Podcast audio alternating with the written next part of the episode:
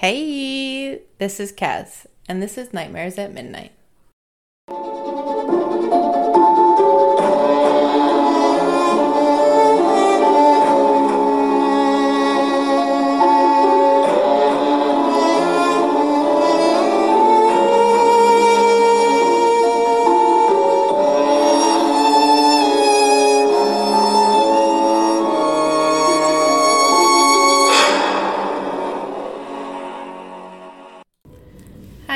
Everybody. Okay, so we are doing the episode just a little bit different this time. I have my daughter Violet on the episode with us. She is learning about Egyptian stuff in school, so I just figured now was a good time to talk about the mythical creature Anubis. So, everybody say hi to Violet. Hey! like I said, this week's mythical creature is Anubis, aka Inpu, which means decay. Anubis is one of the best known gods of ancient Egyptian mythology. He's famously depicted in ancient Egyptian art as a crouching jackal or dog, or as a man with a jackal's head. Anubis served as the god of mummification, which Violet knows a little bit about that, and then the ancient Egyptian technique of embalming the dead. So, why don't you go ahead and tell us just a little bit about that then? Okay, um, so they first start out with they drain all the blood and everything because ew, you don't want all that blood still in there. And then when they empty all the blood out, they cut either your left or right, I'm not sure exactly, side of your body and they take out the lungs, the liver, the intestines, and all of that, and the heart, which they put back in later. I'll tell you why after. Then they dry the intestines because they're all, all the intestines and everything they're in jars and those jars is where they keep to put in with the mummy slash the dead body they put in salt the salt uh, dries the body and kind of like makes it last longer. Then, after the salt does its job, the priests come in, they bless the body to have a good afterlife. Then they put back in the heart because in the afterlife, the heart will technically keep it alive in the afterlife. I think that's what they did or thought of in their belief system. And then they would put the dead body inside of the sarcophagus, which is a coffin, but just in the older times. In Egyptian time? Yeah, the Yeah. Egyptian times. They decorate the sarcophagus with kind of her face on it, with some jewelry, some pretty paints, and then they write in the ancient Egyptian language of what were your achievements. And then they, on the lower part, they would put gods fighting each other or something like that. Egyptian gods mostly, which are nat- based off of nature.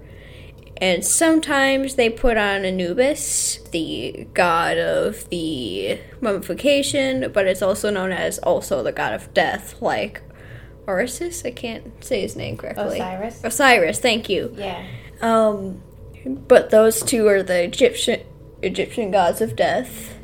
Okay. So there's a lot of different versions about Anubis's birth and conception. In early mythology, he is portrayed as the son of Ra. Uh, some traditions depicted him as the son of Ra and Nephthys. Nephthys? Nephthys? I don't know. know.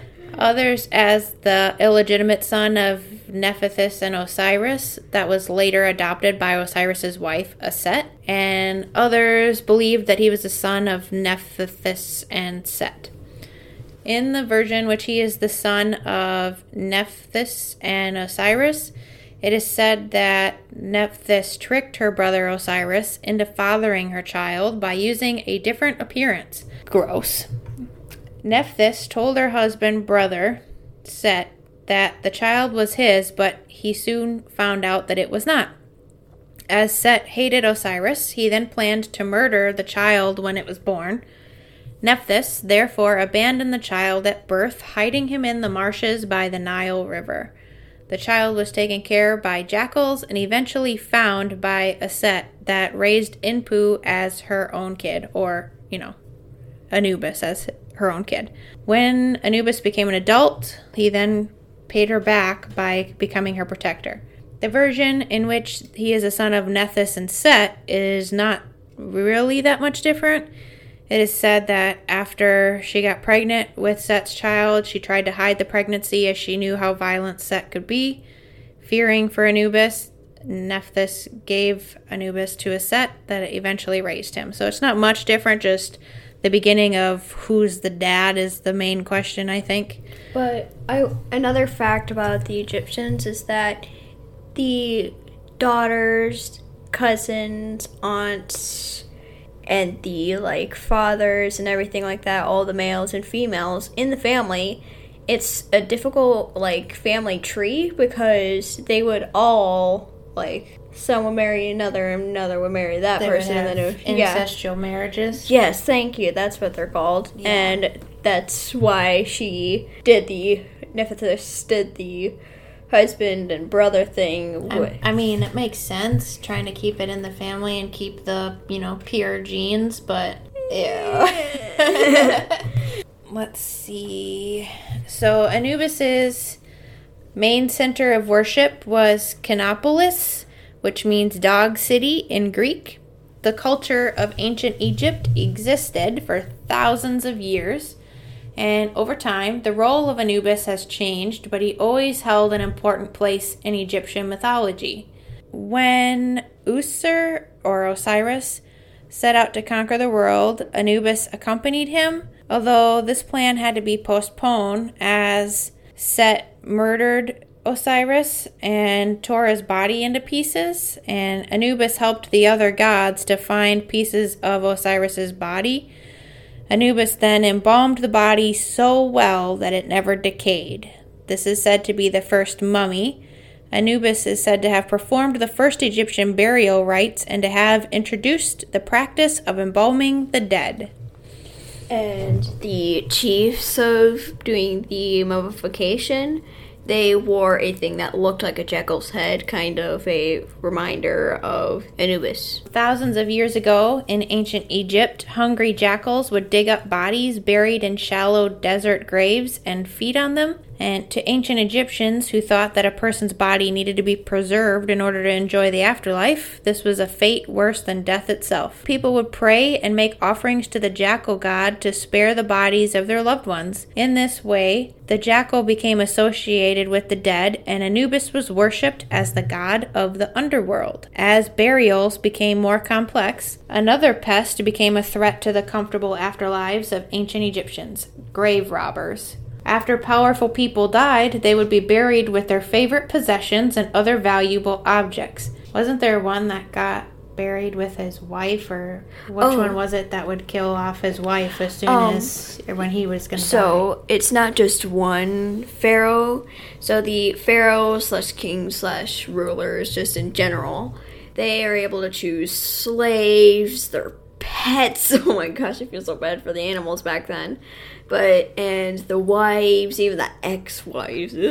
But they could choose whoever they wanted. Well, I want you to die and be buried with me. Yep, pretty much. and then uh, they all get buried. The guards kill the animals, kill the slaves, kill the wives. Whichever ones are coming with. Guess Guess that was a, yeah, a, a plus of being a pharaoh is you just get to kill off and bring anybody with you you want. Yeah, if they wanted to, I think they could personally like kill everyone. Yeesh. That's okay. that's how like royal they were. So the ancient Egyptians believed that the deceased could, could enjoy these objects in the afterlife, but the value of the grave goods would often attract thieves looking to make their present lives more comfortable rather than the afterlife.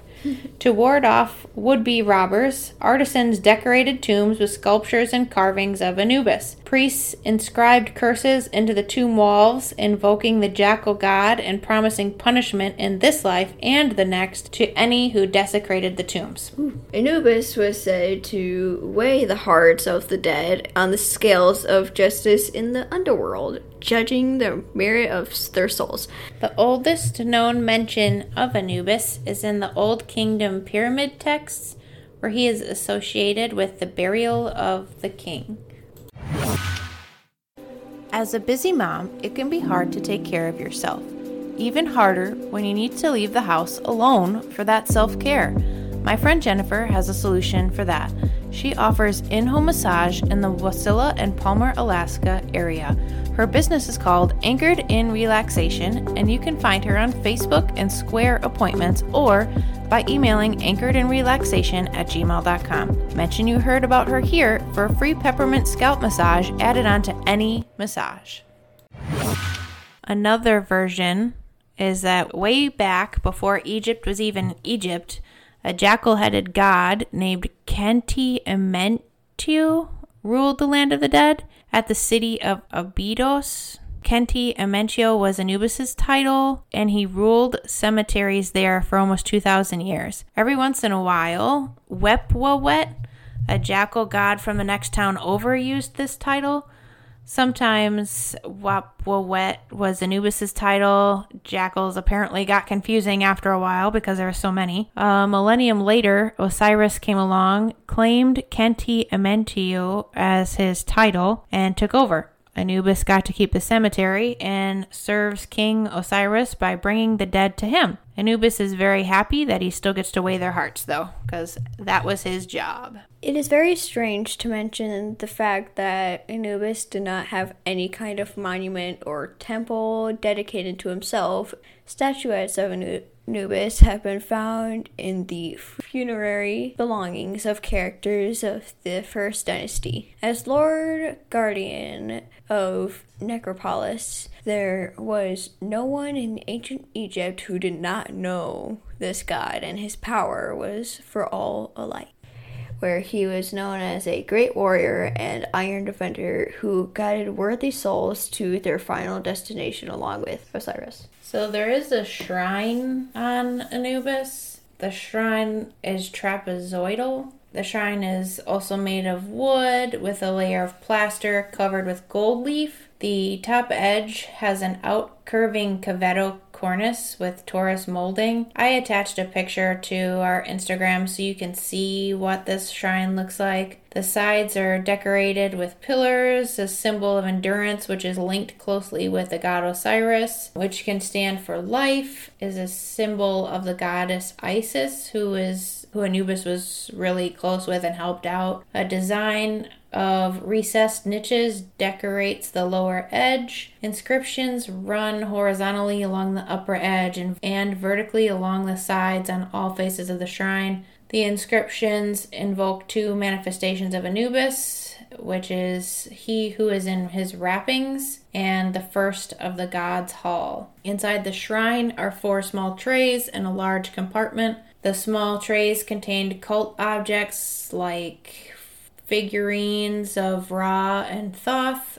There's wax figure of a bird in there, pieces of resin, two calcite cups containing a mix of salt, and the larger compartment inside the shrine contained jewelry, which was wrapped in linen and sealed but had been disturbed by robbers which had started putting the Anubis and the cursed writing on the tombs and everything to keep the robbers away. Apparently, there in these inscriptions is the curse of the pharaohs, like what she was just saying. Um, it says, It is I who hinder the sand from choking the secret chamber, and who repel the one who would repel him with the desert flame. I have set aflame the desert. I have caused the path to be mistaken. I am for the protection of the deceased. So that's kind of cool. It's scary if you're a robber, but cool otherwise. Yeah, cool for the people who don't rob the grave. Right, to see it. It'd be cool. You know yeah. that Kunkin has been to Egypt? Yes, I know that. You've told me that before. Yeah, that's super cool. I don't know if I'd go there. I know that there's poisonous things there that can kill me. Scorpions, poisonous spiders, rattlesnakes. Yeah, no thank you.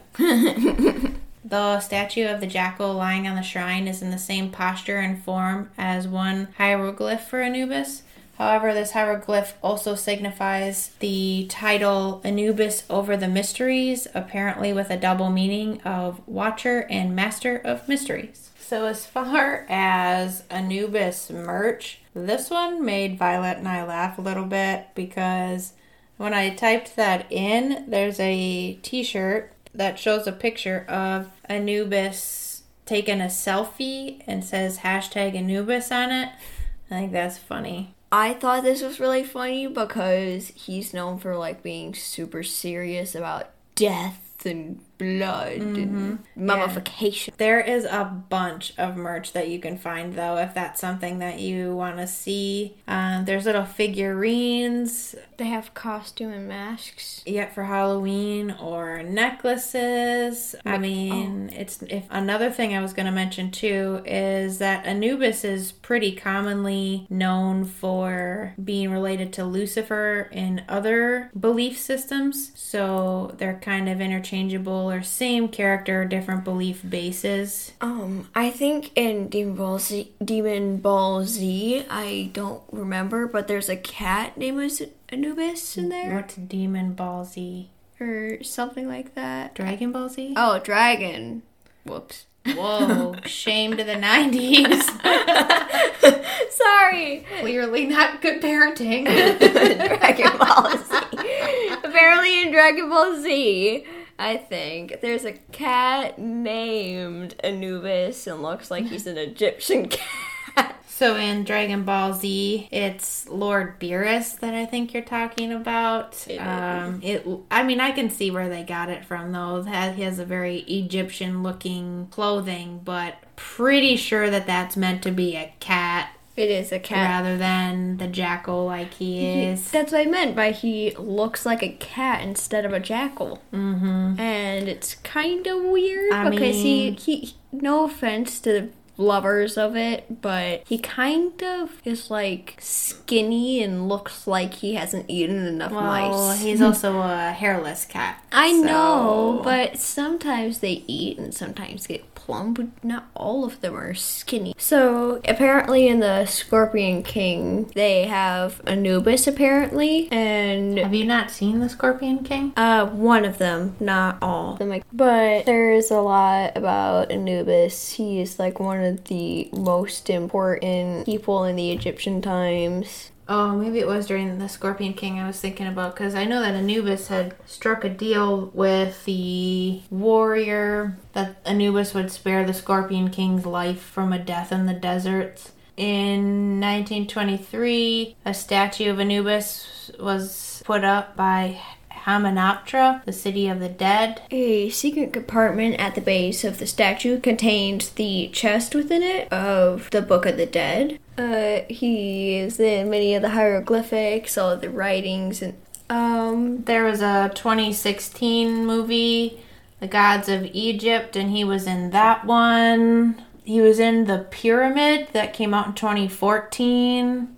They have a book about Anubis called the Anubis Trial. There's one um, on thriftbooks.com that you can get that's literally the gates of Anubis. There's uh, you can get that one also on bookoutlet.com. There's another book called The Anubis Oracle or The Anubis Prince. There's a bunch of books about him that you can read. I think on oh, on eBay there's a bunch too. So, I mean, there's definitely the opportunity to learn more about him. Um, this is just one that we picked because God of Death and Spooky and I'm learning about it in school. Exactly. So it just kind of works out to use this one for this. Oh, and because I also like Egyptian things even before I learned it. Okay, so that's about it for this episode. Thanks for tuning in. Did you have a good time?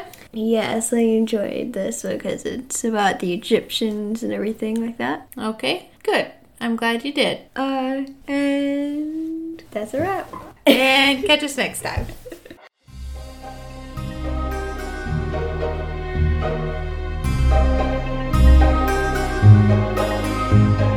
Kayla's Kitchen and Closet. Downtown Park Falls is your local one stop shop. Stop by the kitchen, open Monday through Friday, 8 a.m. to 2 p.m., where they are serving up your favorites for breakfast and lunch, along with their always tasty lattes, frappes, desserts, and much more. The closet is open Monday through Friday, 8 a.m. to 5 p.m., and Saturday, 9 a.m. to 3 p.m. They have everything you need from lounging at home to attending a special event, including jewelry, shoes, and accessories. Find the perfect outfit a tasty treat, or just the right gift at Kayla's Kitchen and Closet downtown Park Falls or online at kaylaskitchenandcloset.com. Kayla and the crew are always there for you.